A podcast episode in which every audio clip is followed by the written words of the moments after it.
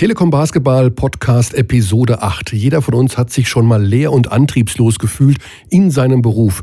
Wir werden gleich mit einem Basketballtrainer darüber sprechen, was passiert ist, wenn er sich leer und antriebslos gefühlt hat und mit seinem Latein am Ende war. Zu Gast im Studio Silvano Poropat, der Ex-Trainer des MBC. Außerdem werden wir zwei ehemalige Nationalspieler noch zuschalten und aus ihrer Sicht schildern, was passiert, wenn man in ein Motivationsloch fällt.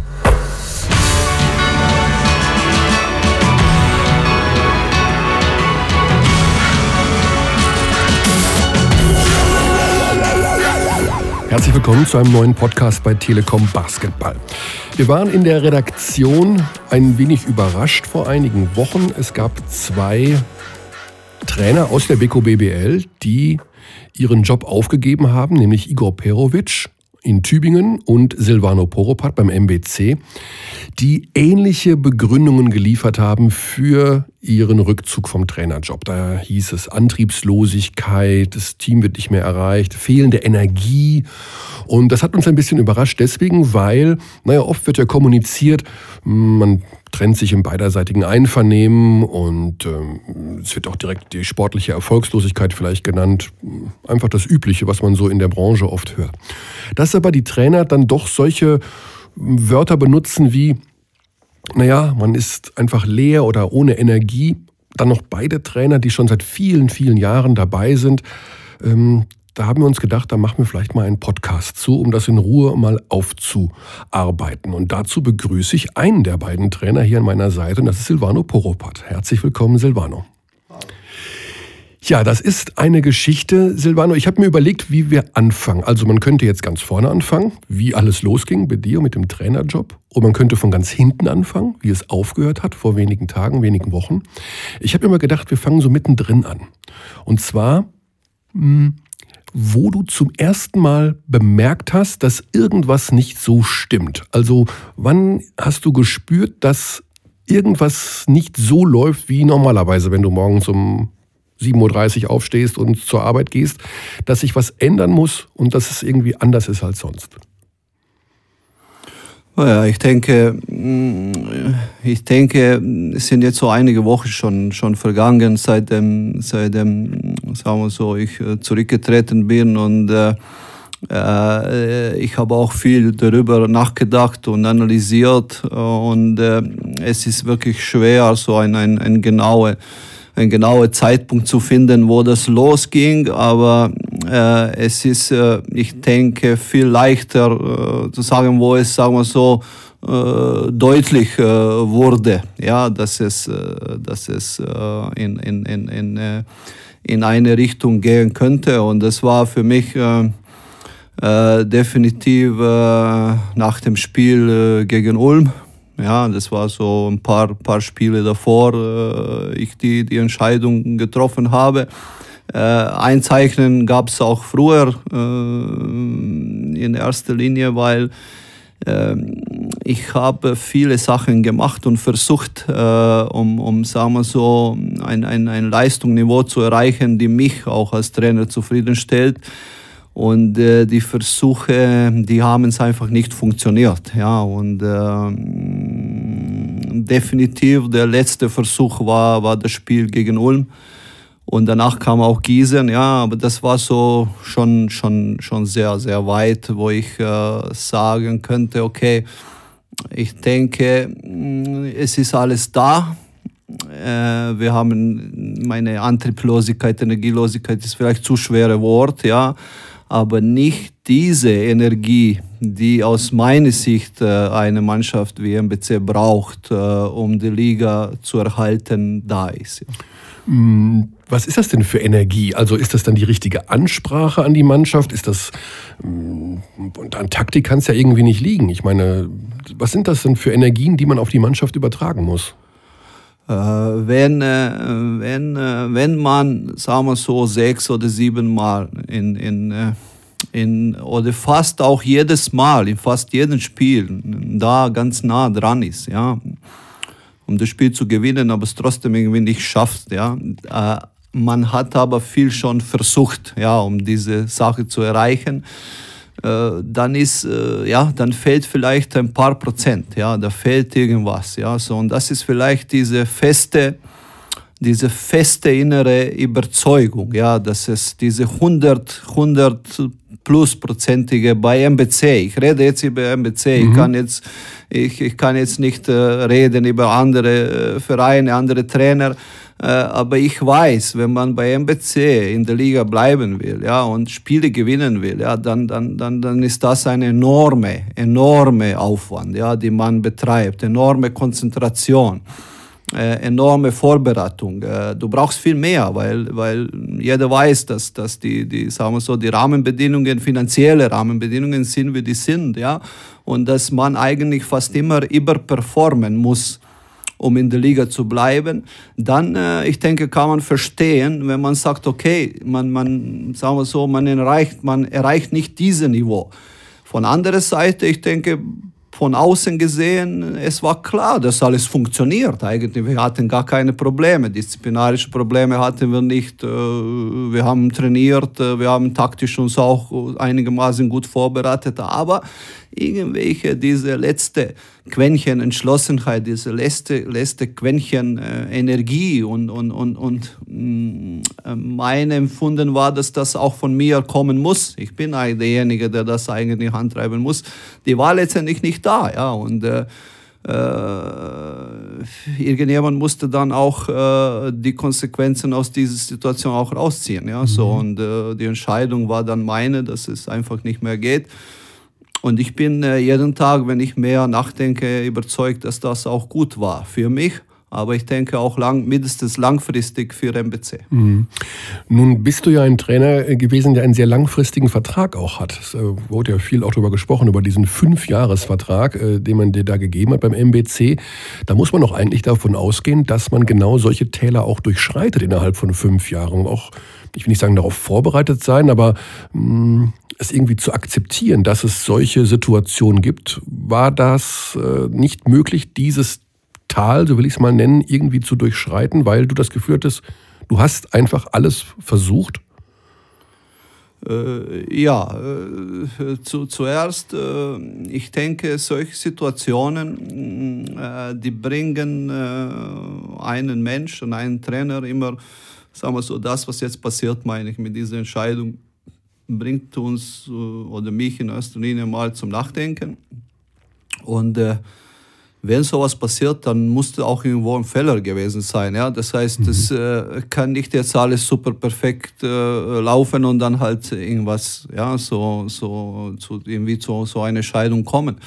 Äh, zuerst mal muss wissen, ich muss wissen, ich habe diesen Vertrag unterschrieben schon ein bisschen früher. Ich habe diesen Vertrag nicht letztes Jahr äh, in April unterschrieben. Ja, das Vertrag war schon vorher.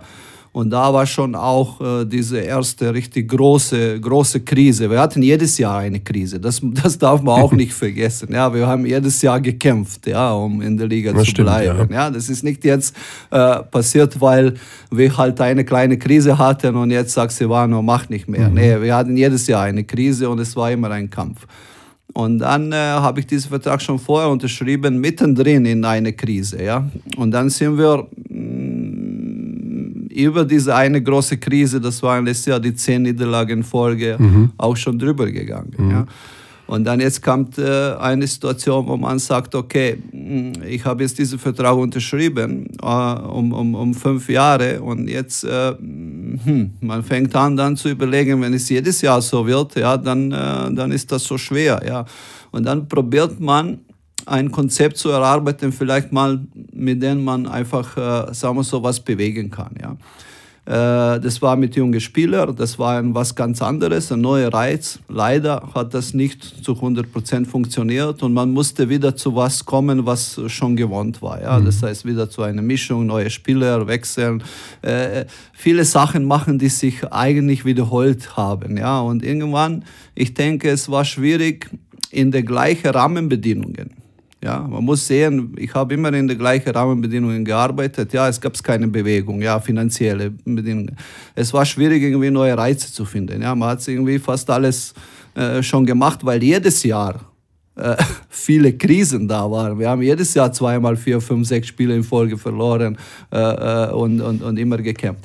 Und Aber es kommen ja andere Spieler hinzu. Ne? Also sind, äh, das Spielermaterial, wenn ich es so formulieren darf, ist ja eigentlich ein neues. Das heißt, die Mechanismen, die du anwendest, um aus der Krise herauszukommen, sind denen ja gar nicht äh, bekannt. Insofern Warum hat sich das in dieser Saison dann vielleicht schneller abgenutzt als im letzten Jahr oder in den Jahren zuvor? Weil ich denke, dass bei mir eine Folge war von, von mehreren Situationen, die, mhm. die, sagen wir, die, die schon, schon im Vorfeld passiert sind. Und äh, äh, vielleicht war ich auch ein bisschen, sagen wir so, ich, ich äh, lassen wir mal so sagen, ich habe aus dieser Situation eine Sache gelernt. Ja? So, es war wieder diese sagen wir so, dritte oder äh, vierte, vierte oder, oder fünfte Jahr, der äh, für uns Trainer oft, äh, oft, oft sagen wir so, eine, eine, eine Situation. Mhm. bringt, die, die, die sehr unangenehm ist. Und äh, ich denke, für die Zukunft, für mich, äh, es ist einfach ganz wichtig, dass ich, äh, sagen wir so, weiß, dass schon zweimal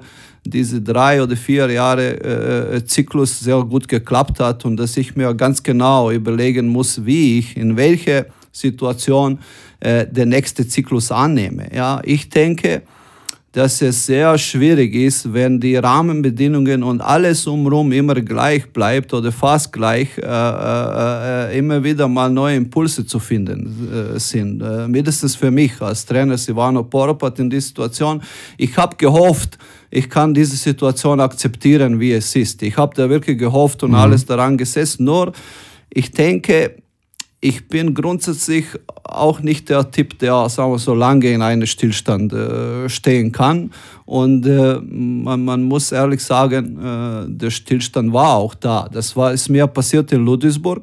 In Ludwigsburg hat aber dann der Verein entschieden, äh, Silvano Porpa geht es nicht mehr weiter. Und das passiert auch oft in unserer Branche, genau, ja, dass ja. Äh, für die gleiche Situation ein Verein äh, dann die Entscheidung trifft. Äh, dieses Mal habe ich die Entscheidung getroffen, aus einem unglaublich äh, äh, tolle Verein auszutreten. Das hat mir wirklich schwer getan äh, habe ich mir schwer getan und, äh, und, und, und äh, wirklich, es, es ist äh, nichts an MBC zu, zu sagen wir so, kritisieren oder zu sagen. Die einzige Situation ist, dass es in den finanziellen äh, Rahmenbedingungen einfach ein großer Stillstand war. Mhm. Ja? Und ich muss lernen, einfach mir besser in der Zukunft mit der Situation auseinanderzusetzen, was passiert nach diesen drei oder vier Jahren. Ja, das ist mir in Ludwigsburg passiert. Das vierte Jahr war nicht gut. Das ist mir jetzt auch hier passiert bei MBC und damit muss ich mich, äh, ich muss zu dieser Situation mich, äh, mich sagen wir so, stehen und sagen, okay, ich habe da vielleicht einen Fehler gemacht, dass es für mich, für Silvano Porpa, das alles ein bisschen zu lange war, vielleicht zu bequem, muss ich mir auch zugestehen, ja, so es war alles schön in Weißefest, vielleicht auch alles zu schön, ja, und, äh, und äh, da, daraus muss ich, äh, muss ich lernen, das bin ich mir auch 100% sicher und ich werde auch das tun, ja. Ähm, die zweite Sache ist, aus meiner Meinung, ich als Trainer, ich gebe auch immer den Gefühl, dass alles gut ist.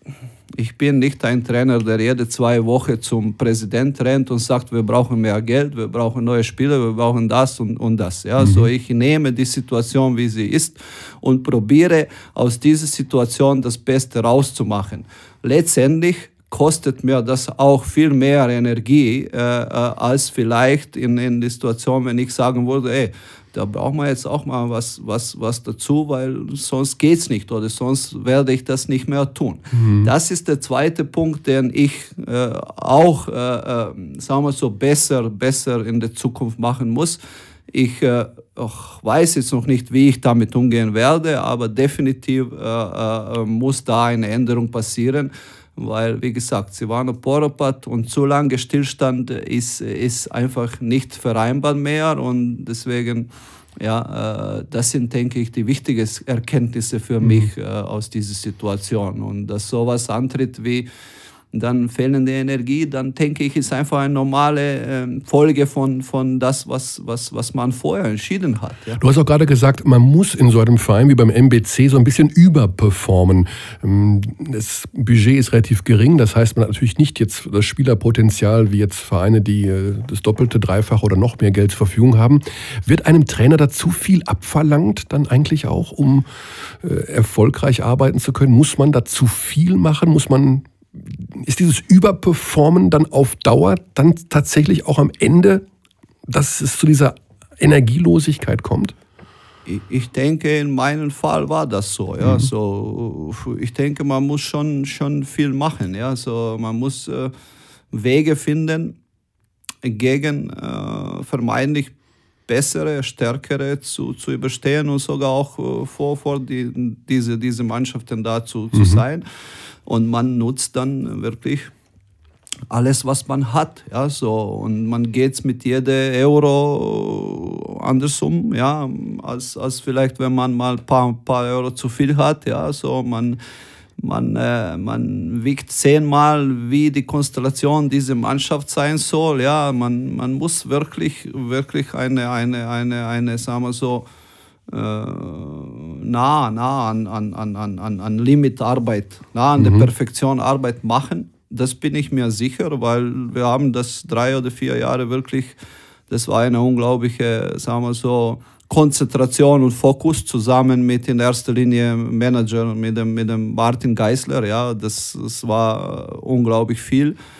Äh, das heißt, es ist für einen Trainer auch einfacher, also auch körperlich und psychisch einfacher, in einem Verein zu arbeiten, der jetzt, sage ich mal, ich nehme jetzt mal Oldenburg oder von mir aus auch Berlin oder Bamberg oder wie auch immer, also Vereine mit deutlich mehr Budget, das ist körperlich oder wie soll man das nennen, auch seelisch besser? Ich würde nicht sagen. Ich würde sagen, dass unser Job in, in Grunde gleich ist. Ja, mhm. wir haben, äh, ich denke, das ist immer mit den Erwartungen mhm. äh, was zu tun hat. Ich denke, das ist nicht jetzt grundsätzlich um den Ort und den Stadt und den, ja, äh, und, und wenn man, äh, sagen wir so, äh, gewisse Erwartungen hat, die, sagen wir so, auch realistisch sind, und, äh, und äh, die, sagen wir so, im Rahmen auch äh, erreicht oder auch halt nicht erreicht im Rahmen, ja, dann ist alles okay. Ja. Mhm. Aber wenn man, wenn es ein bisschen mehr verlangt ist, ja, so, wenn zum Beispiel, wir haben jetzt nur ein Beispiel, ja, so,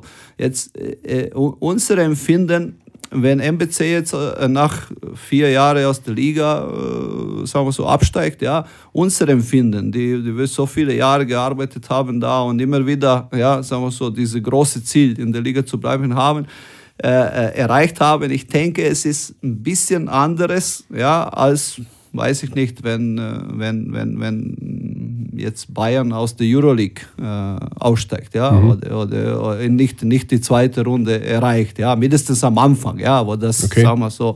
Und äh, äh, es geht um einen Abstieg, ja, es geht um einen, ja, und äh, wenn, man aus der Euroleague irgendwie nicht schafft in der zweiten Runde, man hat sie irgendwo abgestiegen, ja, man hat, ja, man spielt halt weiter, man, man spielt irgendwelche. Mhm. Äh, man bleibt trotzdem irgendwo im Spitzenbasketball vertreten. Ja, ja, trotzdem ist man da drin und, äh, und äh, ja, ist man sogar stolz und, und hier und äh, klar ist auch bei MBC im normalen Fall so, aber Silvano Poropat und MBC, wir haben eine andere Situation kreiert. Wir haben vielleicht auch ein bisschen zu viel gewollt oder ich auch, ja, so und dann ist diese Erwartungshaltung dann wirklich höher, ja, und dieser Ehrgeiz ist dann, dann wirklich so hoch, dass äh, vielleicht äh, auch ein bisschen zu hoch. Und das du wolltest muss einfach, mir, ja. muss ich mir auch, ich bin auch so ein Mensch, der der dann wirklich viel, viel, vielleicht auch viel zu viel will und, und, und schnell. Und äh, ja, das ist so wieder eine Sache, mhm. die man einfach lernen muss, weil realistisch ein Abstich für MBC ist nichts Schlimmes. Ja, also es ist einfach normal, das ist alles drin. Ja. Aber für Silvano Poropat und für das Ganze, wie wir das aufgebaut haben, ich denke, dass ja, vielleicht mal auch manchmal an seine eigenen Erwartungen scheitert und, mhm. und äh, die, die vielleicht auch nicht so ganz immer realistisch sind. Ja, okay das muss ich auch lernen. Und ja, wie gesagt, äh, deswegen gibt es auch solche Situationen, ja. Und, äh, und die muss man auch annehmen, ja. Mhm. Und, äh, aber was ich noch sagen wollte, das hat jetzt nichts zu tun mit irgendwelchen Krankheiten oder ich weiß nicht was. Ja, das ist einfach mal so ein Moment, der halt einfach mal, wo man vielleicht nicht der richtige Sinn oder nicht der hundertprozentige Sinn für diese Sache findet. Ja, das ist dann, sagen wir so, ein Moment, wo man viel lernen muss mhm. und soll. Ja, es geht so, wir, wir sehen solche Sachen oft auch als eine Tragödie. Ja, uh, was ist jetzt da los? Es ist, ja, es ist ein Teil unserer Entwicklung. Ja, Silvano Poropat oder Igor Perovic haben so eine Entwicklung, Sascha Obradovic hat eine andere Entwicklung, MBC hat eine Entwicklung, Bayern München andere. Äh, äh, ich denke, auch das muss man ein bisschen relativieren, alles, ja, so zusammen. Mhm. Ja, es ist insofern natürlich auch nicht ganz einfach, darüber zu sprechen. Deswegen umso äh, mehr erfreut sind wir, dass du das tust, weil natürlich Trainer, die sag ich mal, kommunizieren, dass eine gewisse Energielosigkeit herrscht oder ein Zustand, wo sie nicht mehr weiter können oder nicht mehr weiter wollen, das ja auch ein, eine Art Makel ist für einen Trainer, so eine Art, ich will nicht sagen Schwäche, aber doch ja eine Art Schwäche einzugestehen. Es, äh, glaube ich, nicht, fällt nicht einem Trainer, der ja nach außen stark und zur Mannschaft auch ein starkes Bild präsentieren soll, vielleicht auch gar nicht so leicht darüber zu reden. Ja, definitiv. Ich denke schon, dass es äh, oft äh, so was äh, Tabus sind im mhm. Profisport, aber wie gesagt, nochmal, man muss auch ein bisschen relativieren. Ja, es sind jetzt keine Sachen, ich denke, ich weiß nicht, was mit Igor jetzt äh, passiert, aber es sind keine Sachen, wo ich jetzt danach äh, drei Tage oder, oder jetzt sechs Wochen in die Klinik gehen musste mhm. danach. Ja, es war immer eine schwere Zeit. Man musste eine Entscheidung treffen. Ja, irgendjemand musste die treffen. Irgendwas musste passieren aus meiner Sicht. Ich habe sie halt getroffen und äh, im normalen Fall, in, in 100 andere Fälle, trifft der Verein solche Entscheidungen, mhm. ja, auf alle Ebenen. Ja, so. Äh, bekannt ist, äh, dass der Trainer oft auch das schwachste Glied in der ganzen Absolut, Kette ist, ja. ja. so ist und äh, äh, wie gesagt, äh, vielleicht kann das einfach mal so, so nach außen klingen, aber ich garantiere Silvano Poropat, es ist nicht so ich bin hier, ich bin, Sie sehen mich, ja, so ich bin bereit, ich bin bereit über alles auch zu reden und ich bin bereit aber auch weiter zu arbeiten. Jetzt auch schon bereit für einen neuen nicht, Job? Äh, auch aus moralischen Gründen, aber auch, äh, auch ich denke, äh, man muss das alles nochmal ganz genau sagen wir so, über die Zeit bringen. Aber ich denke schon ab Sommer oder ab nächster Saison äh, wird es äh, sicherlich soweit sein. Deswegen, äh, ja, man soll das auch nicht dramatisieren zu sehr, mhm. ja, aber man muss schon auch sagen wir so, man, man, muss schon auch darüber reden. Warum man muss nicht? ehrlich zu ja, sich selbst so, auch sein. Ja. Warum nicht? Ja, ja, man redet über alles äh, heutige Tage, aber irgendwie wir Sportler, wir, ja, wir, wir dürfen über viele Sachen nicht reden. Ja, mhm. es ist doch nicht schlimm. Ja, so und äh, ich denke, ich habe großen Respekt auch von, von was ein Coach, ich weiß, was ein Coach bringen muss. Ich habe äh, großen Respekt, was die alles da, da, da leisten. Und äh, ich denke auch sogar, dass wir als Trainer, ja, wir, wir, wir, müssen uns auch überlegen, wie wir das auch, diese, diese Trainerjob oder diese Trainer sein noch stärker machen. Mhm. Ja, so, und äh, ja, ich denke, dass, dass das vielleicht auch ein Thema für mich sein wird in Zukunft was kann ich auch dafür tun, dass für die andere auch das Ganze, sagen wir so, gut verläuft oder besser verläuft und, und uh, sicherer verläuft. Ja, so wir Trainer sind oft auf uns alleine gestellt. Ja. Ein mm, Trainer hat keine, mm, sagen wir so, die Schiedsrichter sind zusammen. Äh, Vereine sind zusammen, alles sind irgendwie, haben irgendwelche Organisationen, in, in denen sie sich identifizieren und, und, und die auch schützt. Ja. Wir Trainer, wir haben nichts. Ja. Und deswegen Vielleicht müssen wir uns wirklich überlegen, ja, interessant, was, ja. was, was auch da, da zu tun ist, dass das einfach, äh, ja. Dass man sich austauscht. Ich meine, das ist ja genau, schwierig. Äh, einfach ein bisschen stärker alles ja. wird, ja, und sicherer. Und äh, wie gesagt, Trainer, man weiß, ist oft das schwächste Glied, aber auch ich bin mir sicher, dass auch Trainer der größte Antreiber ist. Ja, so. und, äh, und das ist auch unser Schicksal. Ja, wenn es gut läuft, wenn alles super ist, dann sind wir, äh, wir gesehen werden wie, wie Götter. Ja. Von der anderen Seite, wenn es nicht läuft, ist es oft so, dass man eher als, als schwach oder hat die Mannschaft nicht im Griff oder er kann das nicht oder er weiß nicht, wann zu wechseln und so. Ja, das sind so diese Extreme. Ich würde gerne mir wünschen, dass wir in der Lage sind, ein mehr Balance auch in, in, unsere, in unsere Wahrnehmung von, mhm. von Trainerjob zu bringen. Ja. Das heißt also, wenn der MBC, ich sag mal, vier oder fünf Siege mehr gehabt hätte, dann wäre diese Situation nicht eingetreten? Das kann ich jetzt nicht sagen, mhm. weil die Siege waren nicht da. Ja, so, aber sind, die Siege sind immer, sagen wir so, die geben grundsätzlich immer Luft. Ja, das, mhm. äh, wir dürfen da jetzt nicht äh, so tun, als ob wir in erster Linie im Profisport, wir arbeiten wirklich, um zu gewinnen. Ja, so, und äh, äh die geben Luft. Äh, in meinem Fall kann ich das jetzt nicht wirklich, äh, wirklich sagen. Das Gefühl war eben ein bisschen längere Zeit da, habe ich schon vorher gesagt. Aber sicherlich mit ein paar Siegen mehr, ja, so man, man, kann, man kann erwarten, dass es besser wäre. Mhm. Ja. So ich denke auch, jeder Trainer sagt oder in der Branche ist sehr bekannt, dass mit den Siegen kann man auch besser über Fehler reden, ja, oder über, Absolut, über, ja. über, äh, über, über, sagen wir so, schwache Phasen, ja, mhm. so da hat man einfach mal eine andere, andere äh, Basis, ja. Mhm. Bist du denn ein Typ, wo sich das dann auch auf andere Bereiche im Leben so ein bisschen überträgt? Also jetzt in dieser schwierigen Phase, wo du viel nachgedacht hast und dann am Ende gesagt hast, es geht nicht mehr. War das dann auch in anderen Lebensbereichen so, dass du unzufrieden warst und mm, mürrisch oder ja, schlecht gelaunt oder sowas? Hat sich das da auch bemerkbar gemacht?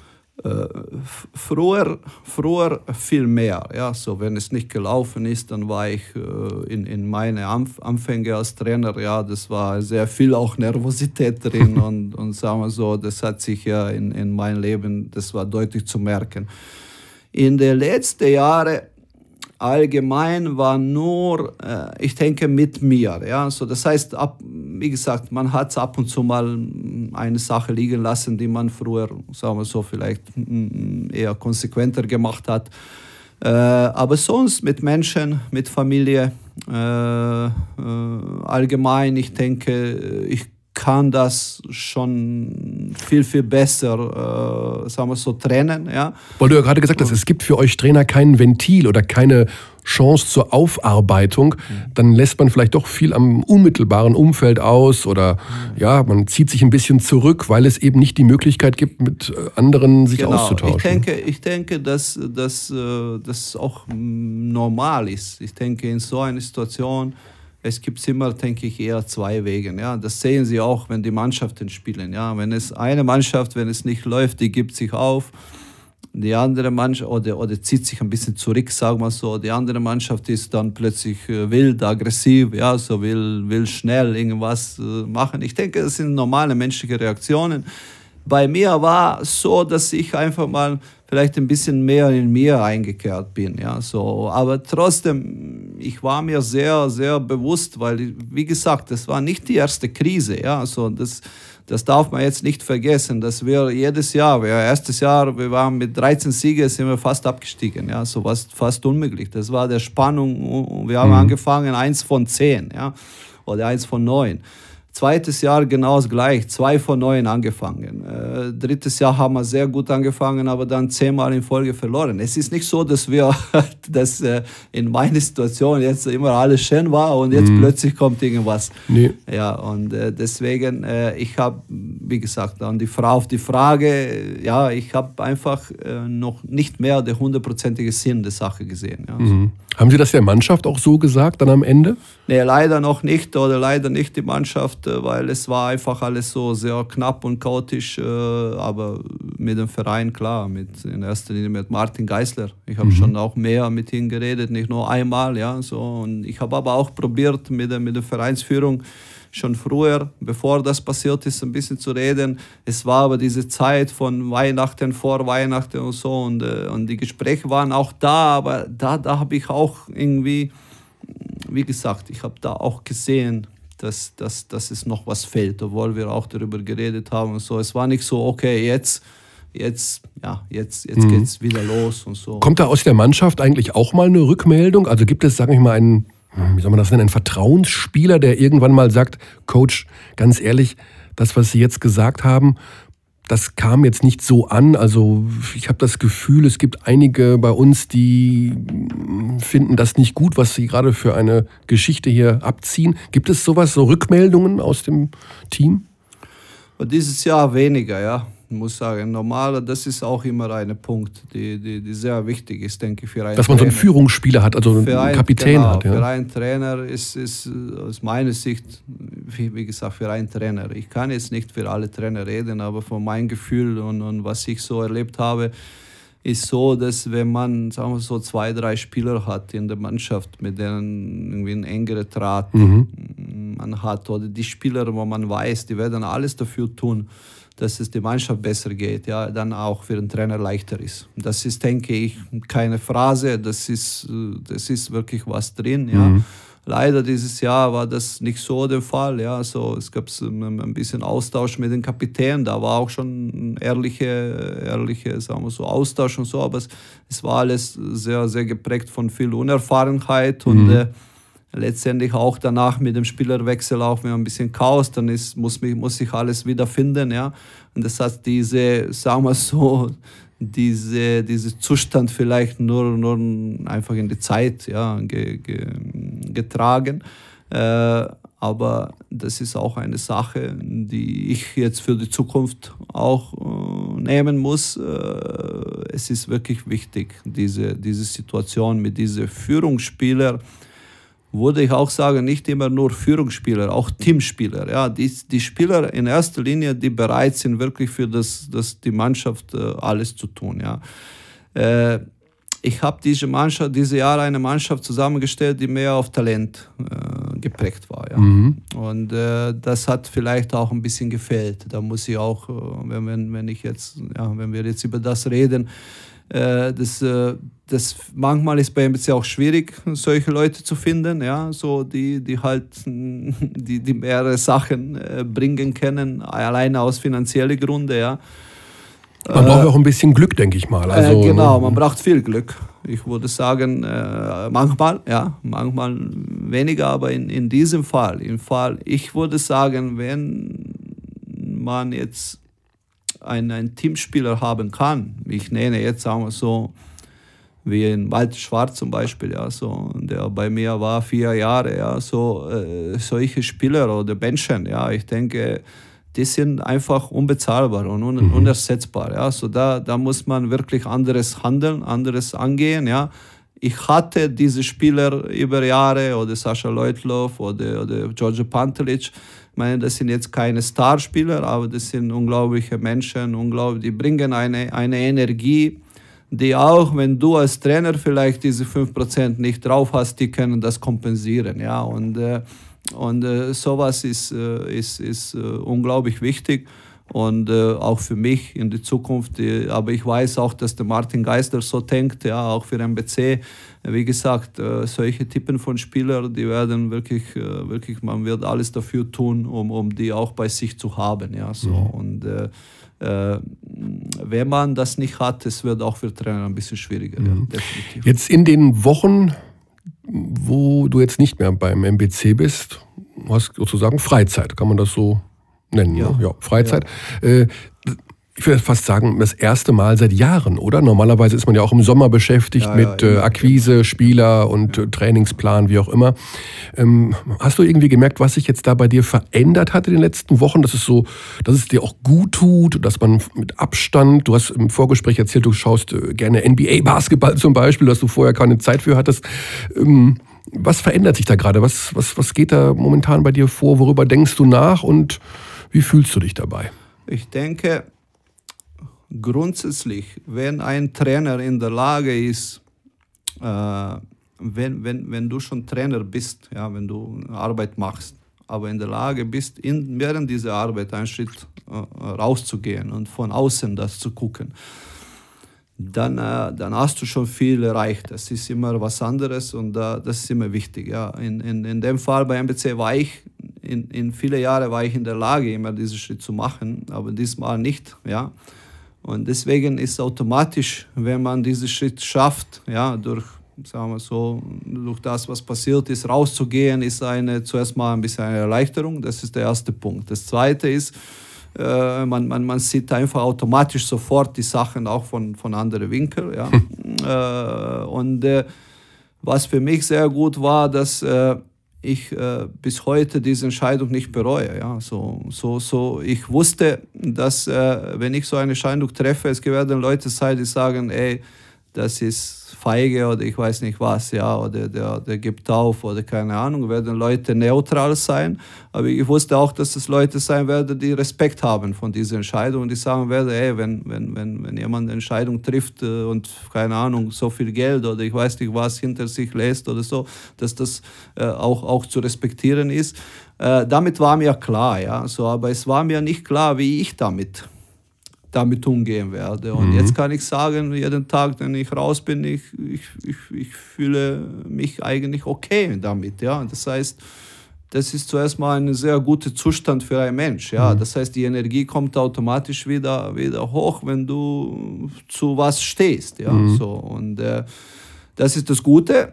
Äh, viel, äh, viel Zeit äh, privat, das ist auch super. Ja, so mit Freunden treffen, das ist fast wie ein Märchen. Ja, es ist fast wie ein, wirklich was Besonderes. Und mit, äh, mit meiner Frau was machen oder mit Kindern. Oder, ja, das ist alles, ähm, sagen wir so, fast, fast jetzt wieder wie irreal, aber, aber wunderschön. Ja, das ist halt so. Ja. Da kann man auch wieder auftanken, ein bisschen Kraft, es ein bisschen ist auf Ideen. jeden Fall. Und ja. wie gesagt, das bringt auch wirklich unheimlich wieder schnell die Energie. Ich mhm. weiß, dass jetzt irgendwas zu machen wäre zu schnell und es wäre auch jetzt nicht, nicht so gut.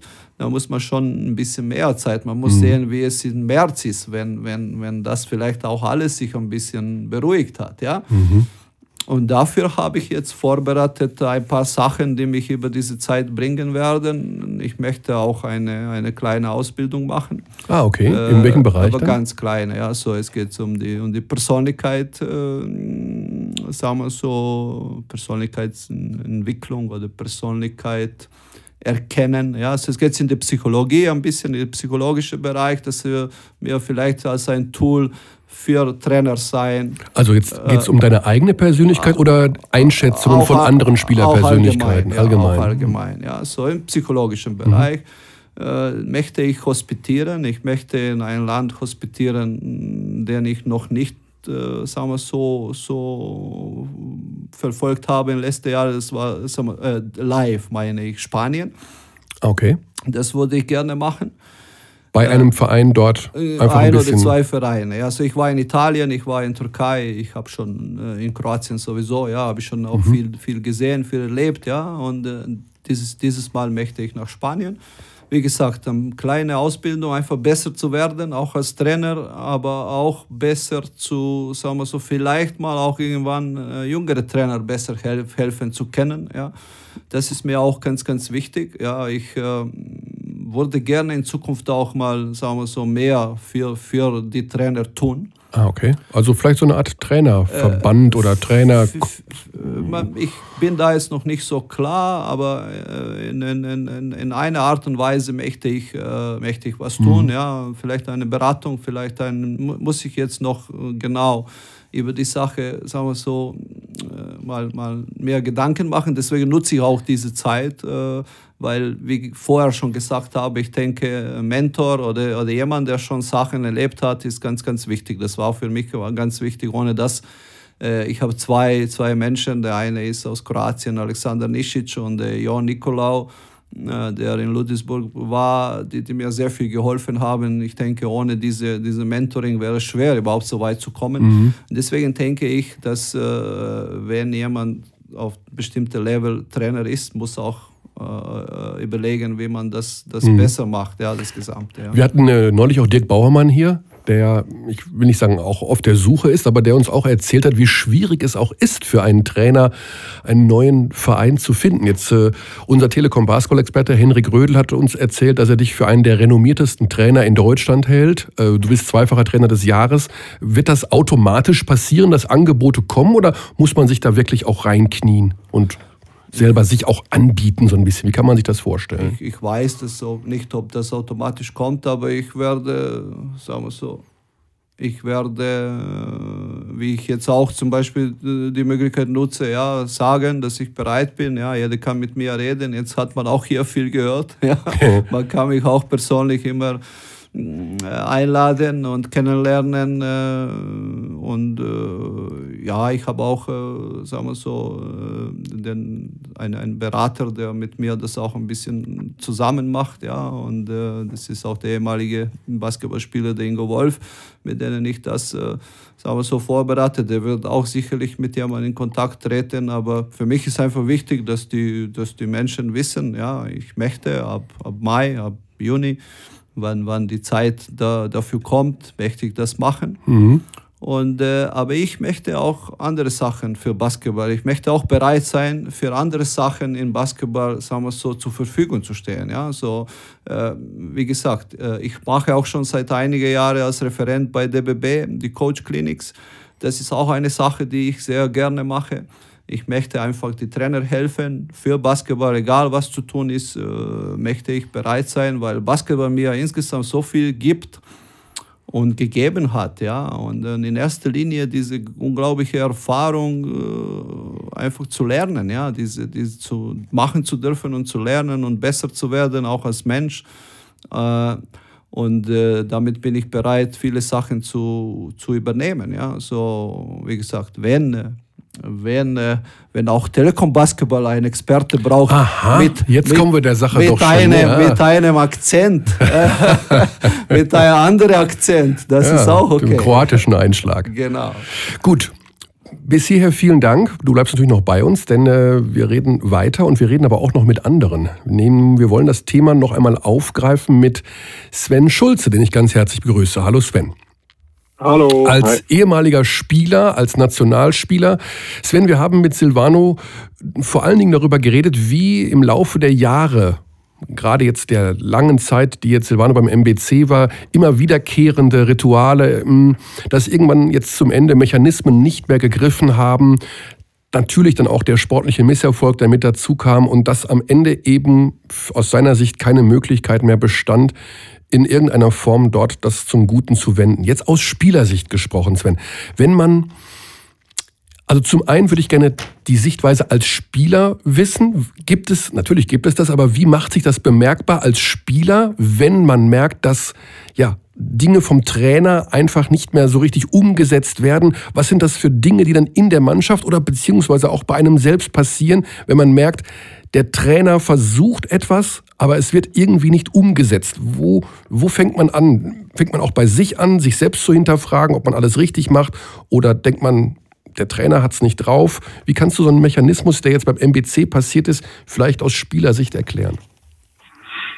Naja, wenn Spieler an sich, die unterhalten sich ja dann viel in der Kabine und, und, und gerade wenn der Erfolg dann nicht da ist, ja, dann wird ähm, grundsätzlich dann alles in Frage gestellt. Ähm, meistens sollte es eigentlich eher so sein, dass äh, man sich erstmal selber an die Nase packt, ja, also und als Spieler, aber natürlich ist es dann immer so ein Lauf der Dinge, wo die Spieler untereinander reden und dann sagen, ja, ähm, er hat keine Ahnung, das läuft nicht mehr und ähm, ja, dann, dann denkt man sich, denkt man zu viel drüber nach, was äh, was falsch läuft, anstatt eigentlich positiv zu sein und, und, und versuchen, für den Trainer zu spielen und so. Mhm. Und, ähm, der Trainer hat dann, denke ich mal, manchmal dann halt das Gefühl, dass er die Spieler nicht mehr erreicht und äh, glaube ich, so war es bestimmt bei Silvio auch und, und hat dann somit einen Impuls gesetzt äh, für den Verein und zu sagen, okay, ähm, vielleicht ist es besser, ich, ich ähm, ja, trete zurück und jemand anders soll das Ruder übernehmen. Mhm. Das heißt, wenn so eine Situation stattfindet, dass die Spieler unter sich reden und zu dem, ich will mal sagen, Entschluss kommen, dass der Trainer es nicht drauf hat, ist das dann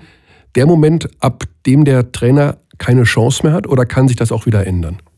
Nein, das kann sich auch wieder ändern. Also es ist ja, wie gesagt, äh, was in der Kabine fällt und auch dann mit unter den Spielern, das ist ja dann nicht immer ähm, alles nur schwarz, ja. Also das ist äh, klar gibt es Phasen, wo, wo es mal ein bisschen schlechter läuft und dann kommt man aus diesen Phasen auch wieder raus und, und, und, und gewinnt dann auch wieder ein paar Spiele und dann ist eigentlich das, was der Trainer die ganze Zeit sagt, dann wieder top, wo man vorher aber gesagt hat, äh, ja, das ist alles eigentlich schlecht gewesen und mhm. ähm, sowas ist, das ist ganz normal. Ähm, bloß wenn natürlich, äh, wenn, wie gesagt, wenn der Erfolg dann gar nicht mehr kommt und man wirklich sich da in so ein tiefes Loch, also ich hatte selber die Erfahrung auch mit Bremerhaven ähm, in meiner letzten Saison, dann äh, ja, dann muss man irgendwas nehmen, also muss man irgendwas unternehmen und da hat natürlich jetzt der Trainer nicht die Entscheidung getroffen, sondern der Verein dann eher.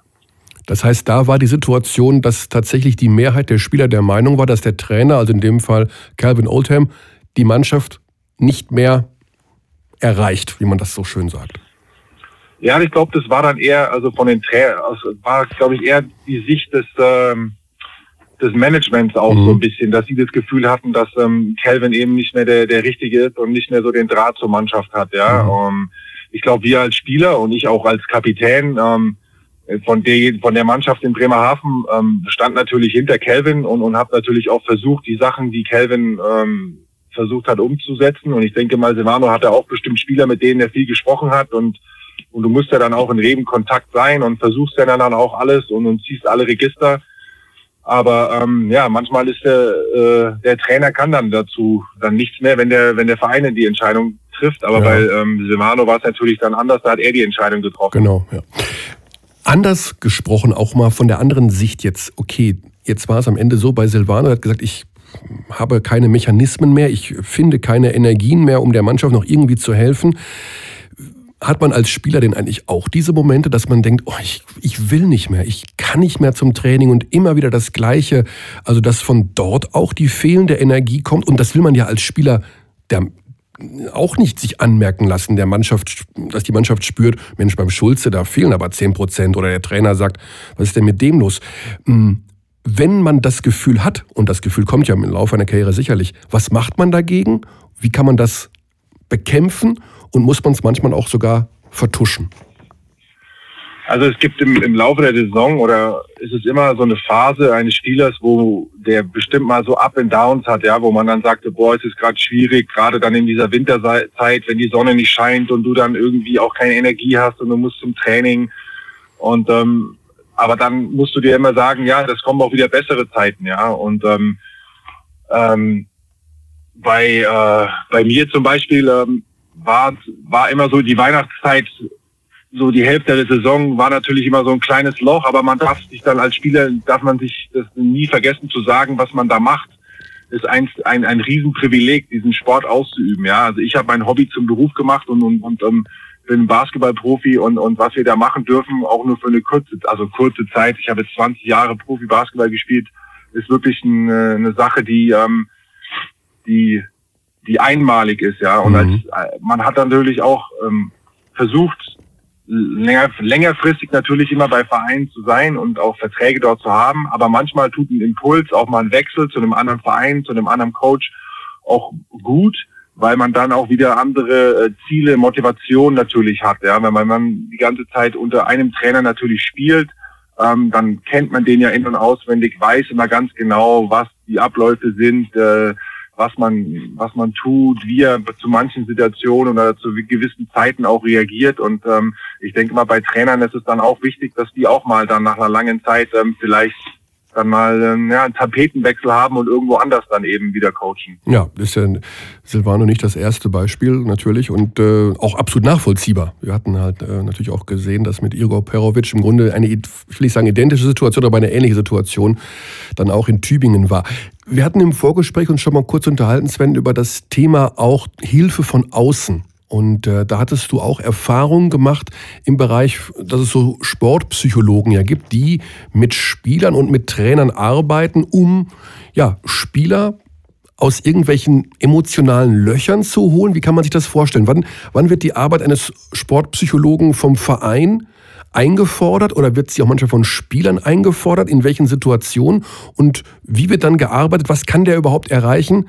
Und ist das nicht am Ende eine Typfrage, ob man ihm einen braucht oder nicht? Kannst du uns aus der Perspektive da auch nochmal deine persönlichen Erfahrungen schildern? Also ich ähm, glaube, was du gerade gesagt hast, ist auch wirklich eine Typfrage, ob man jemanden braucht. Also ich hatte das äh, Vergnügen und auch das Privileg mit Markus Fleming, der war bei der Nationalmannschaft dabei, ähm, mal ein Gespräch zu führen. Er hatte das angeboten und ähm, man stellt sich ja dann irgendwie vor, also er, er hatte ähm, ja äh, das gewisse Etwas, um jetzt dich einen besseren Spieler zu machen. Dabei unterhält er sich eigentlich nur mit dir und ähm, versucht all die positiven Dinge, die du kannst, einfach dich noch zu bestärken. Und ähm, viel mit dir zu reden und über die Probleme zu reden, wenn du welche hast. Also bei mir war es so, ich war eher so ein Typ, der, ähm, der sich aus solchen Sachen dann meistens selbst rausgekämpft hat und ähm, ähm, war dann auch eigentlich ja nicht verwundert, aber überrascht, habe gemeint, das ist ja eigentlich gar nichts so Besonderes oder so. Man kennt ja viele Sachen, die man ja eigentlich selbst so aus, aus dem Instinktiv dann schon anwendet oder so. Ja, manche Leute natürlich, die brauchen es eher, die brauchen diesen jemanden, der denen immer gut zuspricht und sagt, du kannst es, du musst nur daran weiter arbeiten und ähm,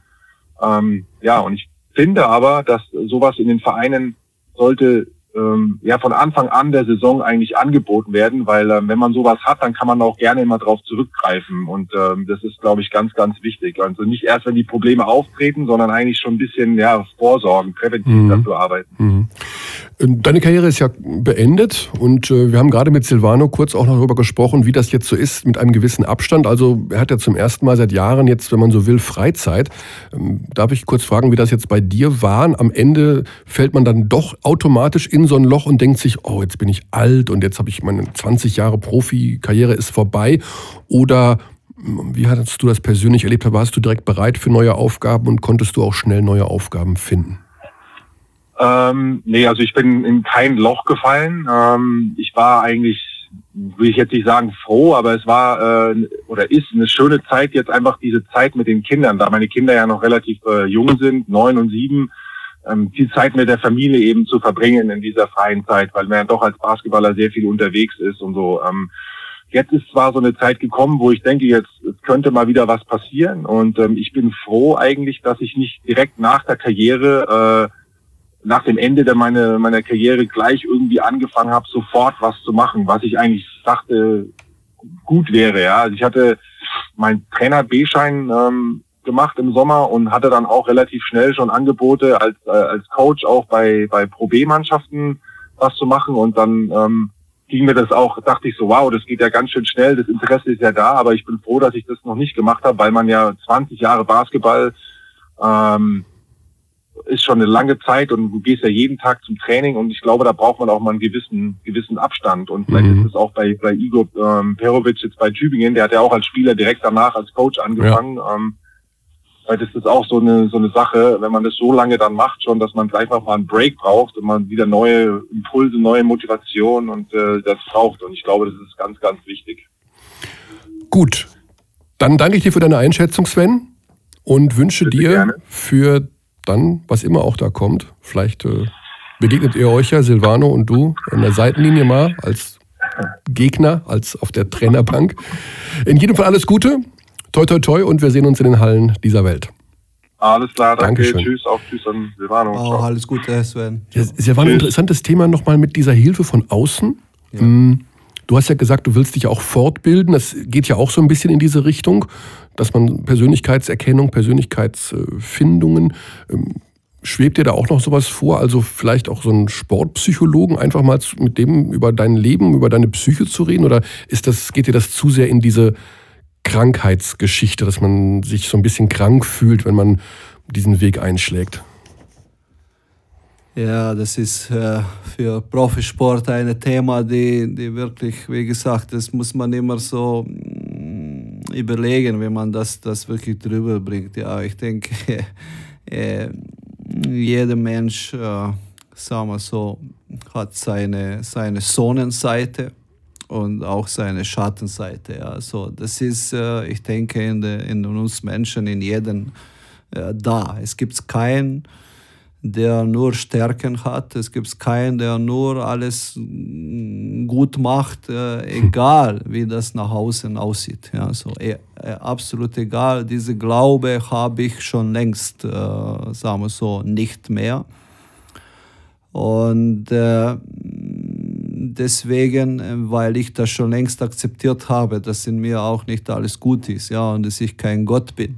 Äh, aber du hattest von diesen Ansprüchen ich, äh, gesprochen, ne? ja, dass du das sehr, sehr hohe Ansprüche aber hattest. Wenn man, wenn man als Trainer oder als Mensch sich weiterentwickeln möchte, man muss äh, irgendwann in Kontakt kommen, auch zu solchen Themen. Mhm. Ja? So, das kommt nicht, äh, man kommt, denke ich, früher oder später nicht vorbei. Ja? Ich habe für mich gesehen, ja, ich sehe es so, ich habe wirklich Glück gehabt, äh, mit äh, einigen Sportpsychologen, äh, sagen wir so, Kontakt zu haben oder die Menschen, die sich, sagen wir so, äh, mit dem Sport in diese Richtung beschäftigen. Ich habe auch von, viel von, von solchen Menschen gelernt. Ja? Also ich habe auch viel, mhm. ich denke, äh, ich ein Teil von meinen Leistungen gehören auch, weil, weil die Hilfe von, von diesen äh, Menschen äh, da äh, waren. Ja. Meine, meine Bibel war jahrelang äh, das Buch äh, von, äh, von Lothar Linz. Ja. Das ist ähm, Tim, Tim Team, Teamsport, äh, Team, mhm. äh, äh, wie man eine Mannschaft zu, zu, zu Leistung bringt. Ja, so das ist, denke ich, für uns Trainer äh, insbesondere wichtig, ja, aber auch für jeden Mensch. Ja, mhm. das hat, äh, ich denke, äh, eine persönliche Entwicklung geht es nur über, wenn man auch, sagen wir so, zu sich steht. Ja, so und das gehören dann auch Schwäche, dann gehören auch Schwächephasen, ja. gehören alles. Ja. Ich kam nur gerade darauf, weil du vorhin von den hohen Ansprüchen äh, gesprochen hast, die du an dich selbst hast und an deine Arbeit hast und naja, ich will jetzt hier kein Krankheitsszenario äh, aufzeichnen, aber ähm, wir leben ja in einem Land, wo angeblich vier bis fünf Millionen Menschen von Burnout-Syndromen, von äh, was immer ein Riesenthema, Depressionen, was das ist ja ein, ein riesen, riesen Fass momentan in Deutschland äh, betroffen sind. Und mh, nach dem, was ich drüber gelernt habe, eben auch, weil viele Menschen an hohen Erwartungen oder an zu hohen Erwartungen, die an sie gestellt werden oder von denen sie glauben, dass sie an sie gestellt werden, dass sie daran dass sie davon krank werden können. Das ist ja eigentlich fürchterlich, oder? Ja, klar, weil äh, das ist halt, äh, ich denke, äh, okay, ein Teil ist auch, wie sagt man, biologisch, ja. ja. Das, das hat man jetzt schon gelernt, ja, auf die Situation auch mit, mit damals mit Robert Henke und so. Aber ein Teil hat, sagen wir so, die Gesellschaft äh, und äh, unsere Umgehen, äh, unsere Wahrnehmung von diese, von diese was in dieser Gesellschaft äh, passiert. Ja, so und das ist, äh, das ist bekannt und äh, wie gesagt, äh, das, das passiert auch oft, dass, äh, wie gesagt, dass Menschen dann, dann, denke ich, in so eine Situation kommen. Weil wir uns selber einem zu großen Druck aussetzen? Ja, und, und äh, wir sind auch äh, in den heutigen Tagen, sagen wir so, alleine diese Konsum, äh, Konsumsache, denke ich, es ist auch eine, eine Sache, die man sehr genau betrachten muss, mhm. ja, weil äh, man ist nie zufrieden. Es kommt immer was Besseres. Es, hm. es, äh, es kommt äh, von iPhone 4 bis iPhone 7 äh, innerhalb von, weiß nicht, drei Monate gefüllt. Äh, ja, so, und äh, wenn du dann vier hast und dann kommt schon der Fünfer, dann musst du Fünfer und so. Aber so läuft auch im Sport, ja.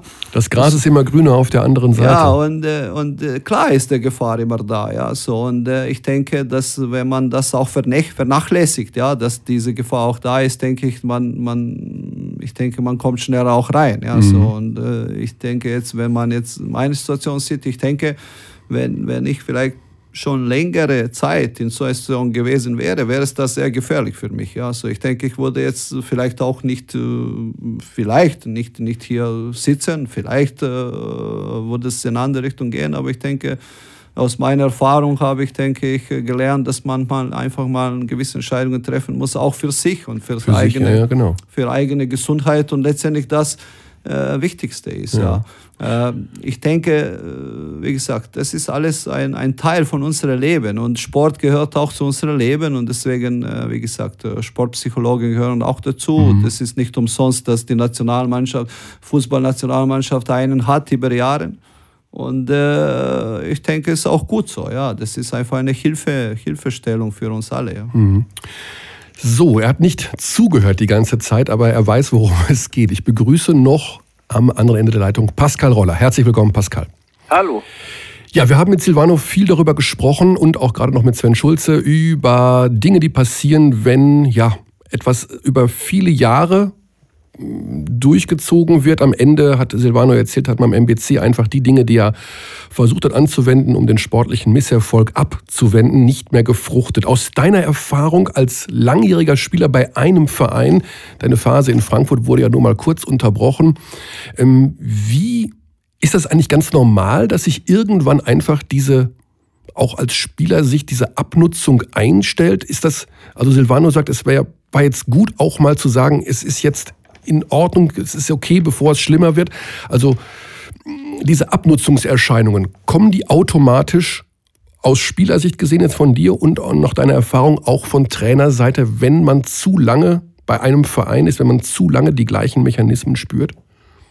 Ähm, ich glaube, dass die Gefahr durchaus besteht. Ja, ähm, es sind einfach Tendenzen da. Man bewegt sich permanent, gerade ähm, bei dem oder ja bei dem Job, über den wir reden, ähm, am, am Limit ähm, wird gefordert, wird akribisch beobachtet von Presse, Zuschauern, äh, Vereinsführung. Ähm, also man ist permanent ähm, unter Beobachtung im Endeffekt und, und muss performen. Ähm, das entscheidet über bei den kurzen Verträgen sehr häufig ja auch ähm, die weitere Karriere und, und das ist alles, glaube ich, sehr viel, ähm, was dazu führt, dass man, dass man sich ständig am Limit bewegt und die Tendenz, dass es dazu ähm, viel Reibung kommt, viel, viel Spannung, viel Druck, viel Kritik, positiv, negativ, also sehr emotional das Ganze auch noch befeuert wird, ist einfach sehr groß.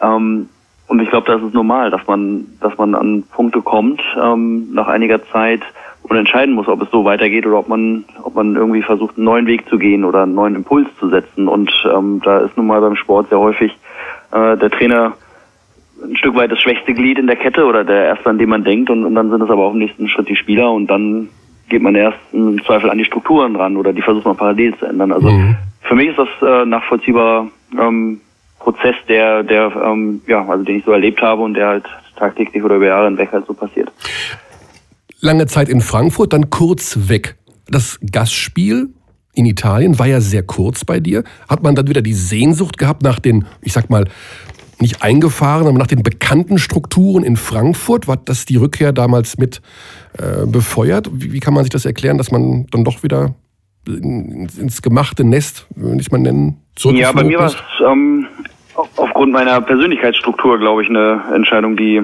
äh, so zu begründen ist, weil ich einfach ein sehr sicherheitsliebender Mensch bin und auch denkender und handelnder Mensch dementsprechend. Ähm, also ich nehme gerne das, ähm, wo ich weiß, das habe ich und das habe ich über einen längeren Zeitraum und ich hatte in Frankfurt damals die Option, meinen Vertrag wieder aufleben zu lassen für weitere vier Jahre. Mhm. Und in Italien eine eher ungewisse Situation. Der Club wollte mich zwar verlängern, aber ähm, zu einem Zeitpunkt, wo die Option in Frankfurt dann schon ausgelaufen wäre.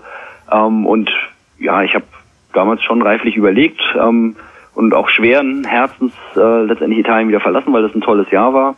Aber dann, wie gesagt, ähm, innerlich getrieben dadurch, ähm, dass ich dass ich wusste, ich, ich habe jetzt vier Jahre und ich wusste auch, dass es Richtung Karriereende geht. Insofern ähm, ja, und ich war nie unzufrieden mit der Situation in Frankfurt, ähm, was die Strukturen und Möglichkeiten, sportlichen Möglichkeiten angeht. Und deshalb habe ich diesen Schritt ganz bewusst wieder zurückgemacht. Mhm. Wir haben ja gesehen bei Igor Perovic, der als Spieler und Trainer fast zehn Jahre bei einem Verein war. Silvano mehrere Jahre beim MBC, hat jetzt da auch gespürt, dass zum Ende, dass eben seine Vorstellungen und seine, ja, dass einfach zu wenig Energie da war, die er der Mannschaft mitgeben musste, weil ähm, ja, vielleicht die, die Zeit auch zu lange war. Erkennt man das als Trainer oder eben auch als Spieler manchmal einfach zu spät? Hängt man dann zu lange noch an einer Sache? Will man das nicht wahrhaben? Erzähl mal aus deiner Erfahrung, was da für Mechanismen greifen, wenn die Karriere dann doch schon etwas länger vorangeschritten ist. Ja, es ist ähm, nicht immer leicht, ähm, selbst zu reflektieren, also die Zeit dafür zu finden. Das, das war etwas, was ich auch gemerkt habe. Also gerade in jüngeren Jahren meiner Karriere, dass man doch sehr ja, euphorisch auch getrieben, aber dann von äh, der Vorbereitung in die Saison rein, in die Playoffs, dann zur Nationalmannschaft und äh, kaum ist man da fertig, hat die Vorbereitung schon wieder angefangen, man stößt dazu. Also man hat nie oder ich hatte nie wirklich ähm, großartig Zeit zu reflektieren, was ich ähm, im letzten Jahr, im letzten halben, in den letzten zwei, drei Jahren gemacht hatte. Ähm, habe auch nicht unbedingt die die Notwendigkeit gesehen, aber bin bin einfach immer äh, weiter nach vorne gerannt quasi. Also meine äh, Karriere immer weiter versucht voranzutreiben. Ähm, und das hat mir schon geholfen, als ich dann äh, aus der Nationalmannschaft zurückgetreten bin, mir ein bisschen Zeit auch für mich mehr zu nehmen, für meine Familie und einfach mal zu überlegen, äh, so willst du das noch oder in welche Richtung bewegst du dich gerade und, und gerade dieses Italien-Jahr zum Beispiel war eine ganz bewusste Entscheidung, natürlich auch mal aus äh, stehenden Strukturen auszubrechen. Ähm, und, und das ist wichtig, ähm, fällt aber vielleicht auch nicht immer leicht. Also auch gerade ähm, für Trainer ist es ja eine ähnliche Situation. Also wenn man entweder in einem System ist und die Saison ist vorbei, also fängt man ja eigentlich auch schon während der laufenden Saison an, sich äh, für die nächste Saison umzuschauen und zu planen, wie geht's da weiter, beziehungsweise wenn man nicht mehr Trainer sein sollte, muss man ganz stark natürlich ähm, äh, dafür sorgen und akquirieren, wo komme ich wieder unter. Also ich glaube, ähm, die Zeit muss man sich nehmen, das fällt nicht immer leicht. Ähm, ich glaube, man muss ein gutes Netzwerk haben und im Idealfall das schon gehabt haben, bevor man äh, in diese Position gekommen ist, weil äh, ab einem gewissen Niveau hat man natürlich ganz viele Ja-Sager und Schulterklopfer, die sich gerne mit dranhängen und einen, ähm, ja, also zwar auch Freund sind, ähm, aber man weiß manchmal nicht so, wie belastbar das Ganze auch ist. Also da, glaube, kann man sich sehr gut dann auf Leute berufen, die auch schon vorher und oder konstant zu einem gehalten haben. Aber das muss man sich aufbauen und das hilft im Endeffekt Entscheidungen zu treffen oder auch mal ja einfach sich einzugestehen. Ich glaube, ich bin hier gerade nicht auf dem richtigen Weg. Eigentlich ähm, mache ich was, wo und und na, vielleicht also in Anführungszeichen habe mich so ein bisschen verkauft oder reinquatschen lassen, aber so vom Typ her bin ich doch jemand, der eher in diese Richtung möchte zum Beispiel und dann mhm. dann wird es Zeit auch ähm, ja eine Änderung vorzunehmen. Und wann merkt man das dann? Also, dass man vielleicht aufhören sollte oder dass man was anderes machen sollte? Wie war der Prozess dann? Wacht man dann morgens auf und denkt, okay, das war mein letztes, das ist auf jeden Fall mein letztes Jahr. Ähm, wie kann man sich das vorstellen? Ja, bei mir war es so, dass ich ähm, vor meiner letzten Saison eigentlich schon ziemlich genau wusste, dass es auch mein letztes Jahr sein soll. Das hat glücklicherweise sich so gefügt, dass ich ähm, das letzte Jahr auch im, im Vertrag stand äh, und ja nach äh, diesem Sechsjahresvertrag dann ähm, auch einen guten Zeitpunkt mit Mitte 30, also 34 war ich in einem Jahr, ähm, für mich äh, gefunden habe, wo ich gesagt habe, gut, das, also ich gehe auf einem Niveau, ähm, kann ich mich potenziell verabschieden, wo ich gesund bin, wo ich noch ansprechende Leistungen und äh, ansprechende Rolle im Team habe, ähm, aber das Ganze auch noch selbstbestimmt dann irgendwie zu Ende bringen kann. Und ähm, bei mir war es durchaus so, dass ich mich im letzten Jahr teilweise sehr schwer getan habe, auch ähm, nochmal die Energie aufzubringen, ähm, jedes einzelne Training, teilweise auch Spiele gegen, ja, also vielleicht in Anführungszeichen unattraktivere Gegner dann schon hartes Brot waren. Also man musste, oder ich musste mich schon besonders irgendwie motivieren, was in jungen Jahren nie der Fall gewesen wäre, wo ich jedes Bundesligaspiel natürlich euphorisch gefeiert habe, mal wieder auf dem Feld stehen zu können und, und, und zeigen zu wollen und zu können, was man so drauf hat ist es dann, je weiter die Karriere fortgeschritten ist, dann doch immer mehr zum Business geworden und natürlich, also professionell und, und äh, auch sehr engagiert natürlich äh, stets zu Werke gegangen, aber man hat dann irgendwann schon gemerkt, naja, so ein Euroleague-Spiel hat natürlich eine ganz andere Ausstrahlung mhm. als ein Spiel äh, irgendwo in, in, ja, im Pokal in der ersten Runde in der zweiten Liga oder so, was es ganz früher auch noch gab. Ähm, also so das äh, war bei mir sicherlich auch ähm, deutlich spürbar, dass ich im letzten Jahr äh, mir das nicht immer ganz leicht gefallen ist, ähm, war das denn ein reines Motivationsloch oder war das insgesamt auch das, wir haben es gerade schon mit äh, Silvano äh, thematisiert, wovon viele Millionen Menschen betroffen sind, dass sie einfach so dieses, boah, ich bin Leergefühl, ich, ich, ich Burnout, also dieses, ich will einfach mal nichts machen, ich will auf die Malediven oder ich will nur nicht mehr in diese Basketballhalle. War das nur motivat, ohne Motivation, weil du im Grunde alles erreicht hast und du wusstest eh, es ist bald zu Ende? Oder war das so ein richtiger körperlicher aus, körperliches Ausgelaugtsein. Ja, es war, es, war also definitiv mehr eine mentale Geschichte, also weniger eine Motivationsgeschichte im Sinne von, dass mich das nicht mehr gereizt hat. Also ich fand das Umfeld immer noch wahnsinnig attraktiv im Endeffekt und mir war schon bewusst, ähm, ja, was für eine äh, privilegierte Situation ich immer noch hatte, ähm, äh, welchen Status ich äh, als, als Sportler im Endeffekt äh, genossen habe, die ganze Karriere, aber auch gegen Ende hin noch. Ähm, aber es, es war de facto so, dass, dass mein Kopf irgendwann nicht mehr hm. nicht mehr ganz so wollte. Also das Problem war nicht die Motivation auch für die Spiele aufzubringen. Also das, das sieht man dann irgendwann professionell und schafft das trotzdem seine Leistung abzurufen oder ähm, die anderen auch mitzunehmen und sich nichts anmerken zu lassen. Aber das funktioniert noch. Das hat noch funktioniert. Das hat eigentlich noch funktioniert, ja. Das muss ich schon sagen. Aber es, aber es ist natürlich ähm, umso schwerer. Also man macht sich in Anführungszeichen oder seinem Kopf dann vielleicht auch ein bisschen was vor. Also es war bei mir definitiv ähm, mental so, dass ich dass ich einen neuen Reiz setzen wollte auch. Also ich mhm. ähm, habe gespürt, dass ich äh, nach ja, 15 Jahren erste Liga und 25 Jahren doch leistungsorientiert diesen Sport auszuüben und, und jeden Tag in die Halle zu fahren und das im Zweifel mehr als einmal ähm, irgendwie bereit war, den nächsten Schritt zu machen oder einen anderen Schritt zu machen. So beim, beim Sportler sagt man, nächsten Schritt, so in die zweite Karriere zu starten und, und meine Gedanken dahin waren halt auch wesentlich konkreter dann, also ohne genau mhm. genau zu wissen, welche Richtung es gehen soll, aber konkreter dahingehend, dass ich wusste, ich, ich möchte raus aus der Halle erstmal für ja. einen gewissen Zeitpunkt. Und diese schwierige Situation dann in deinem letzten Jahr, ich meine, du bist Pascal Roller, du bist einer der bekanntesten Basketballer Deutschlands, du bist Nationalspieler, nach dir sind Preise benannt. Äh, sitzt du dann abends zu Hause und denkst dir, ich darf nicht scheitern, weil ich bin der Führungsspieler, ich bin der Kapitän, ich bin Pascal Roller. Also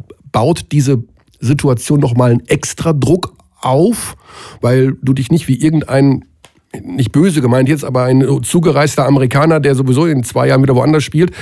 War das nochmal eine besondere Drucksituation, als Pascal Roller auch nicht versagen oder nicht, nicht zur Arbeit gehen zu können?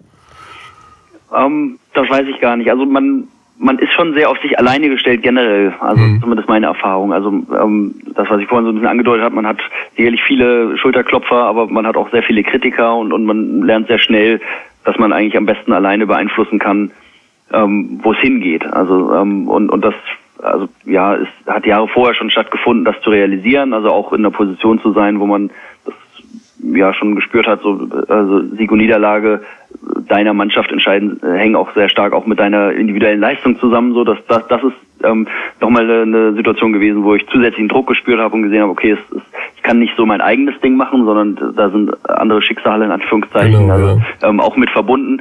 Deshalb würde ich nicht sagen, dass das im letzten Jahr jetzt nochmal was was Besonderes war. Also mir war schon bewusst, dass ähm, ich an mich denken muss, weil es sonst im Zweifel auch kein anderer tut, aber ähm, ich trotzdem eine Verantwortung gegenüber der Mannschaft und, und dem, dem Club im Endeffekt habe. So die habe ich, glaube ich, immer sehr ernst genommen und, und sehr gewissenhaft irgendwie ausgeführt und das war stand auch nie zur Disposition, dass ich das bis zum Karriereende machen mhm. werde. Ähm, aber es ging mehr darum, einfach für mich einen Weg zu finden, ähm, ja den nächsten Schritt zu machen. Der ist natürlich beim Sportler, ähm, das durfte ich jetzt erfahren, der ist, der kann sehr spannend sein und, und auch nicht immer vorgeebnet. Insofern war das aber etwas, was, was mir, also ja, wie gesagt, ähm, mhm. also die, dieser neue Impuls, der mir gefehlt hat ähm, und, und den, da war ich einfach bereit, diesen Schritt zu machen. Du hast gerade angesprochen, man muss das am Ende des Tages mit sich alleine ausmachen. Silvano, der übrigens immer noch hier ist und zuhört, ähm, hat Ähnliches gesagt, hat äh, gesagt, ja, gerade wir als Trainer haben eigentlich keinen Rückzugsort, um sich mit anderen auszutauschen. Also Silvano legt zum Beispiel so eine Art Trainerverbund zu gründen oder irgendwie sowas. Ähm, gerade in den wo ja viel drüber gesprochen wird in Deutschland, in diesen Bereichen Burnout und so weiter und so fort, geht es ja darum, dass zu wenig gesprochen wird, dass man sich zu wenig austauscht. Glaubst du, dass es besser wäre, dass auch vom Verein aus irgendwie hm, Dinge unternommen werden, um solche Situationen zu vermeiden? Oder ist man, egal ob Basketballprofi oder Lagerist, tatsächlich für seine psychische Situation, ist es besser, wenn man das alles versucht, mit sich alleine auszumachen? Oder ich meine, ist es oder ist es am Ende eine Typfrage, wie man das löst?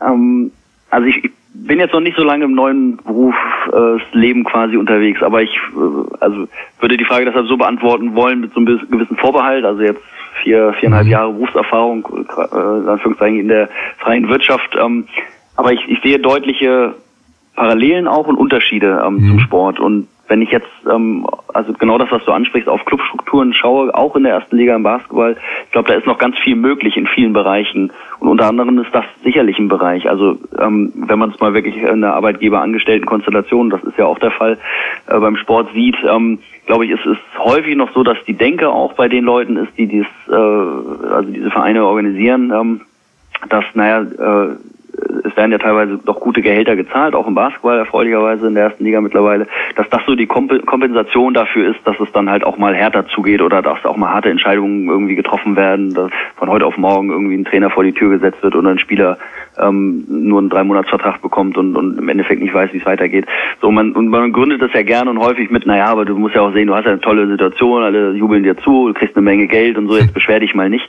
Ähm, was unter Umständen einfach auch ein bisschen kurzsichtig gedacht ist. Also ich glaube, Arbeitgeber, so habe ich es zumindest erfahren, in der freien Wirtschaft verstehen ja schon den Mehrwert einer Work-Life-Balance, also mhm. ähm, ihren Angestellten zuzugestehen, ihren Arbeitsplatz frei zu wählen oder äh, Angebote parallel zur Arbeit ähm, irgendwie wahrzunehmen, für die der Arbeitgeber aber auch sorgt und ähm, aber auch ähm, Coachings im Endeffekt anbietet, was ich aus dem Basketball in den letzten Jahren, ja, hatten wir auch Mentaltrainer dann äh, in Frankfurt, aber ähm, das war ja auf einer freiwilligen Basis und auch eher ein bisschen stiefmütterlich gehandhabt. So, ähm, da, ich glaube, Vereine haben sich da auch weiterentwickelt in dem Punkt, aber da ist noch ganz viel möglich im Endeffekt. Also da, das ist dann auch irgendwann wenn man so will, ein einfaches Rechenexempel. Also lieber ein bisschen Geld vielleicht äh, präventiv investieren, um dann Trainer und Spieler auch längerfristig binden zu können. Oder also nicht nur äh, aus Interesse binden zu können, sondern auch sein Top-Potenzial abrufen zu können und beide Seiten damit vielleicht ein Stück weit glücklicher zu machen. Also ich glaube, da ist schon noch schon noch einiges möglich und da ähm, sollte man sich nicht versperren, was es mittlerweile einfach äh, ja in anderen Bereichen, also das das äh, Berufslebens und in der Wirtschaft für Möglichkeiten gibt oder auch die genutzt werden sehr intensiv und, und die auch sicherlich positive Begleiterscheinungen auch im Sport haben würden. Mhm. Hast du denn, seitdem du das erlebt hast, dass du nicht mehr so, ja, dieses, dieses Loch da durchlebt hast in deinem letzten äh, Profijahr, äh, zum einen auch ein bisschen erschrocken, dass es einen treffen kann? Also ich kenne äh, viele Depressionskranke, beziehungsweise Depress aber Menschen, die halt Burnout-Syndrome haben und äh, einige Monate ausgesetzt haben, die sagen, das hätte ich nie gedacht, dass mich das trifft. Ist das so bei dir auch gewesen oder äh, hast du das mittlerweile so verarbeitet und bist jetzt seit fünf Jahren draußen und machst andere Jobs? Wie ist da dein Erfahrungswert? Hat man da, lernt man da was über sich selbst auch oder wie kann man sich das dann vorstellen in so einer Situation? Ja, also ich, ich glaube, dass ich das ganz gut handeln konnte. Also weil ich, ähm, ja, wie soll ich sagen, also ich glaube, ich kann sehr gut selbst reflektieren und auch Sachen irgendwie in den mhm. Kontext bringen. Ich habe mich aber auch coachen lassen dann äh, in ah. der Übergangssituation. Ähm, also auch raus aus der Karriere in quasi den nächsten Schritt. Ähm, das hat mir auch sehr geholfen. In, in, also inhaltlich vor allem viel geholfen. Würde gar nicht mal sagen so äh, sehr emotional. Also was Coaches ja auch, also auch sehr richtig ähm, ersten Schritt machen, eigentlich ihren Klienten sehr viel Selbstvertrauen geben, den Fokus auf sie selber richten und, und versuchen da anzuarbeiten. Ich glaube, das, das habe ich als Sportler wahrscheinlich auch lernen müssen, ähm, wie gesagt, selbst zu reflektieren und mit mir selber ähm, irgendwie klarzukommen und auch kritisch zu hinterfragen und so. Das ist mir nicht so schwer gefallen. Ähm, ja, also das, das war eigentlich so, so, so die Situation, die, die konnte ich, glaube ich, ganz, ganz gut handeln. Ja. Ja. Gut, also nicht, dass man mich missversteht, ich will das nicht alles in einen Topf schmeißen. Ich weiß, dass Depression eine Krankheit ist und Burnout sind erst einmal Symptome der Schwäche und der Antriebslosigkeit und ja. äh, nicht alles ist gleich eine mit, Krankheit. Ja. Aber, mir fällt noch eins ein, genau, also die, um die Antwort noch zu vervollständigen. Also ähm, das ist das, was, was ich, glaube ich, geschafft habe. Was aber vielleicht schon ein bisschen bezeichnend ist ähm, und vielleicht auch auf das auf so, die letzten Jahre oder speziell das letzte Jahr zurückzuführen ist, ähm, ich habe im Mai 2011 aufgehört, äh, Sport zu machen und seitdem mache ich keinen Sport mehr. Ah. Also gar nichts mehr. Ähm, okay. Und je nach Lust und Laune und je nach Gesprächspartner erzähle ich, ja, natürlich ab und zu mal laufen gehen oder Fitness oder ich, ich stehe kurz davor, wieder was zu machen, so, das sage ich auch gerne. Ähm, dann umgeht man so äh, die ganz staunenden Blicke oder äh, äh, drängenden Nachfragen. Aber Fakt ist im Endeffekt, also ich habe seitdem äh, wieder irgendwie ein Laufband gesehen, ein Fitnessstudio oder den Wald äh, zum Joggen oder ähnliches. Ähm, und das ist vielleicht schon was, was mir so ein bisschen nachhängt, ähm, weil ich vielleicht an dem Punkt so gesehen, ja, also um es positiv zu formulieren, vielleicht ein bisschen übertrieben habe mit dem Sport. Mhm. Aber ich bin einfach an einem Punkt, wo ich, äh, wo mich das auch überhaupt nicht reizt jetzt gerade. Also das habe ich vielleicht auch noch nicht so wirklich verarbeitet und vielleicht ähm, ist das sowas, was ich ähm, ja schon als als etwas mitnehme, ähm, was ich so ein bisschen verdränge und sage, naja, es wird schon irgendwann der Moment kommen, wo ich wieder einsteige. Aber so wirklich abzusehen ist es, glaube ich, nicht. Mhm. Ja, ganz interessant, ne? Also bedeutet das, dass man einfach 20 Jahre auch Sachen gemacht hat, die man eigentlich gar nicht machen wollte? Nee, eigentlich nicht, oder? Nein, das nicht. Also ich, das, das ist ja das Schöne am Sport in der Regel, dass die meisten ähm, aus Eigenmotivation oder ähm, ja oder also doch intrinsisch irgendwie ähm, diesen Sport anfangen in einem mhm. Alter, wo man ja also nicht wirklich darüber ernsthaft, glaube ich, nachdenkt. Man hat zwar Idole und ähnliches und, und ähm, wenn man mit fünf, sechs, sieben, acht oder was auch immer irgendwie Sport macht, klar kennt man dann äh, berühmte Basketballer, Fußballer, wie auch immer, dem man vielleicht nacheifern will. Aber ich glaube kaum, dass einer schon in dem Alter ganz klar überhaupt greifen kann, was es bedeutet, irgendwie ein Profi zu werden. So, der kann vielleicht mhm. greifen, ja, der ist super präsent und, und das ist toll und dem jubel ich auch zu und dessen Poster habe ich im Zimmer.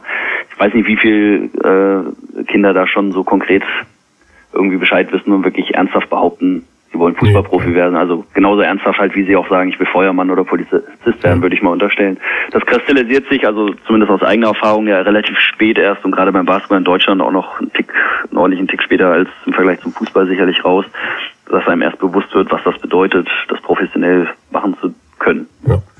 Pascal, ganz lieben Dank für die Worte. Das ja. ist alles sehr spannend und äh, ja, man merkt, wie viele Menschen dann doch irgendwie, ich meine, im, Grunde ist es ja ein Thema, das jeden Beruf betrifft, jeden Menschen betrifft, dass irgendwann ist ein Punkt, wo man denkt, was mache ich hier eigentlich? Beziehungsweise ich habe keine Lust mehr, ich will was anderes machen, ich fühle mich nicht gut.